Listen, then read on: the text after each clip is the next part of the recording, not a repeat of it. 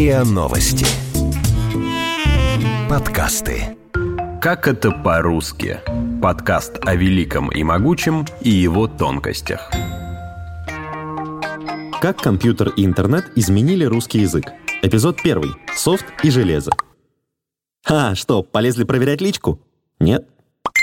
А сейчас? Что, тоже нет? Ну ладно, это уже предсказуемо. Вот, ловите все остальные и давайте продолжим. А я вот каждый раз дергаюсь. Так привык чатиться в мессенджерах, что на свое имя медленнее отзываюсь, чем на пуш о новом ЛС. И даже без попапов постоянно личку чекаю. Вдруг что запустят в беседке или канале, а у меня смартфон на мьюте. Еще потом будут за игнора агриться. Ладно, сорян, это все автоп. Если вы не поняли, что я сказал, то добро пожаловать в Рунет. С приходом интернета в Россию 25 лет назад русский язык начал преображаться и продолжает до сих пор. То, что началось как локальные шутки и фразочки, понятные лишь узкому кругу, просочилось из виртуального пространства и стало неотъемлемой частью нашего повседневного общения.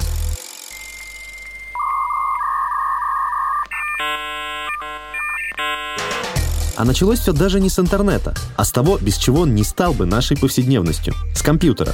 Электронно-вычислительные машины в СССР были долгое время доступны только научным и военным предприятиям. Персональные ЭВМ начали появляться лишь в 80-х годах. Новое явление в культуре требует нового названия. Так объяснил лингвист и доктор филологических наук Максим Крангаус. В начале 90-х конкурировало слово «компьютер» со словом «ЭВМ» или слово «принтер» со словосочетанием «печатающее устройство». Почему победил компьютер и принтер? Я думаю, что здесь определенную роль сыграл фактор обновления.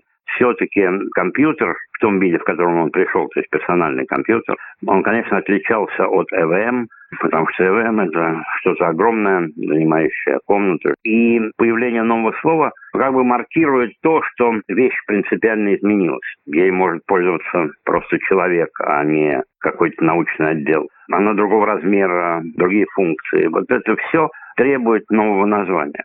Почему победил, скажем, принтер печатающее устройство? По-видимому, другой фактор. Однословное название всегда предпочтительнее двусловного.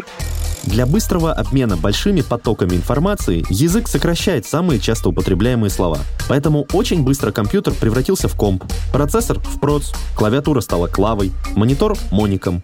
По тому же принципу поисковая система стала поисковиком, оперативная память — оперативкой, а операционная система — операционкой. Эти слова ведь появились где? Ну, прежде всего, в жаргоне программистов, в жаргоне людей, которые много общаются с компьютером и много говорят о нем. Это вообще характерно для жаргонизма, потому что какой-нибудь взрослый человек, работающий на компьютере, видимо, все-таки будет говорить компьютер. Это комп, это клава, еще очень фамильярные названия с этой вещью на короткой ноге, так сказать.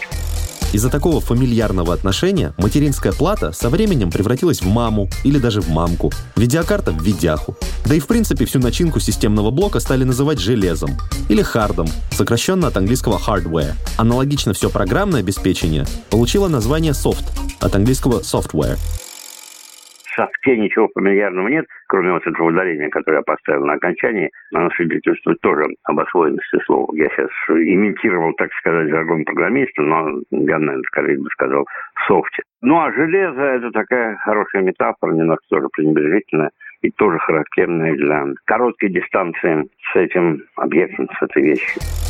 Вообще, заимствование английских слов для обозначения компьютерных терминов – это частое явление. Например, умные устройства сегодня редко называют умными. Обычно используют английскую приставку smart. Устройства и программы содержат не ошибки, а гличи и баги. И при некорректной работе говорят, что они глючат или лагают. А поисковик мы часто называем браузером. И вместо поиска, соответственно, мы браузим. Хотя сегодня чаще даже не браузим, а гуглим. Даже если используем любой другой поисковик, кроме гугла. Еще и мышью мы не щелкаем, а кликаем. Очень важный фактор – это фактор музы. Ну вот в каком-то смысле он для компьютера тоже сработал. Мы берем не старое название чего-то не очень важного интересного, типа EVM, а берем новое, кажущееся современным название Кстати, именно так привычное нам устройство управления курсором получило свое название. Компьютерная мышь стала мышью далеко не сразу. В СССР она называлась «колобок», потому что ее предшественником был трекбол, встроенный в компьютер шарик, который надо было вращать на одном месте, ладонью или пальцами. В первых компьютерных мышках основным элементом был такой же шарик, поэтому по инерции название «колобок» продержалось еще некоторое время. Но зарубежные коллеги углядели в новом устройстве сходство с грызуном и назвали его «маус». И вслед за ними мы переняли, перевели и приняли слово «мышь». Подобным образом, через буквальный перевод, обрусели еще несколько терминов. Так, любое устройство от компании Apple порой пренебрежительно называют яблоком. Про условия и параметры, установленные заранее, по-английски by default, мы говорим по умолчанию. Например, по умолчанию могут быть установлены обои на рабочий стол, то есть wallpaper на desktop – а на рабочем столе мы можем открывать новые окна. Буквальный перевод английского Windows. В честь этой функции как раз и названа операционная система Windows, которая в русском получила то ли ласковое, то ли пренебрежительное прозвище «Винда». Вообще такие полушуточные кальки с иностранных слов характерны для русского языка.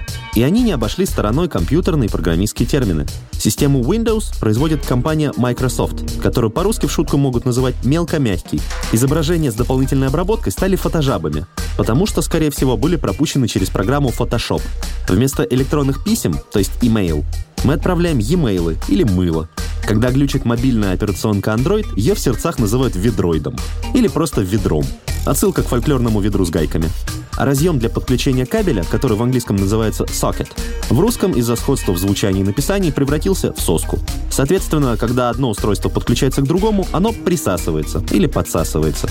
Этот же организм позднее распространился и на беспроводное подключение. А еще компьютеру и интернетом мы обязаны тем, что самое часто встречающееся слово на Земле, собственно, и стало самым часто встречающимся. Появилось оно давно, изначально не имело отношения к технологиям. И в русский проникло еще до распространения ПК. Но именно благодаря винде и ее всплывающим окнам это слово вышло за пределы виртуального пространства, стало общепризнанным и самым узнаваемым. Сейчас мы используем это слово или его вариации по сто раз на дню и даже не обращаем на это внимания. Что же это за слово? Хм, окей, Google. Вы слушали эпизод подкаста «Как это по-русски». Подписывайтесь на подкаст на сайте ria.ru в приложениях Apple Podcasts и CastBox. Комментируйте и делитесь с друзьями.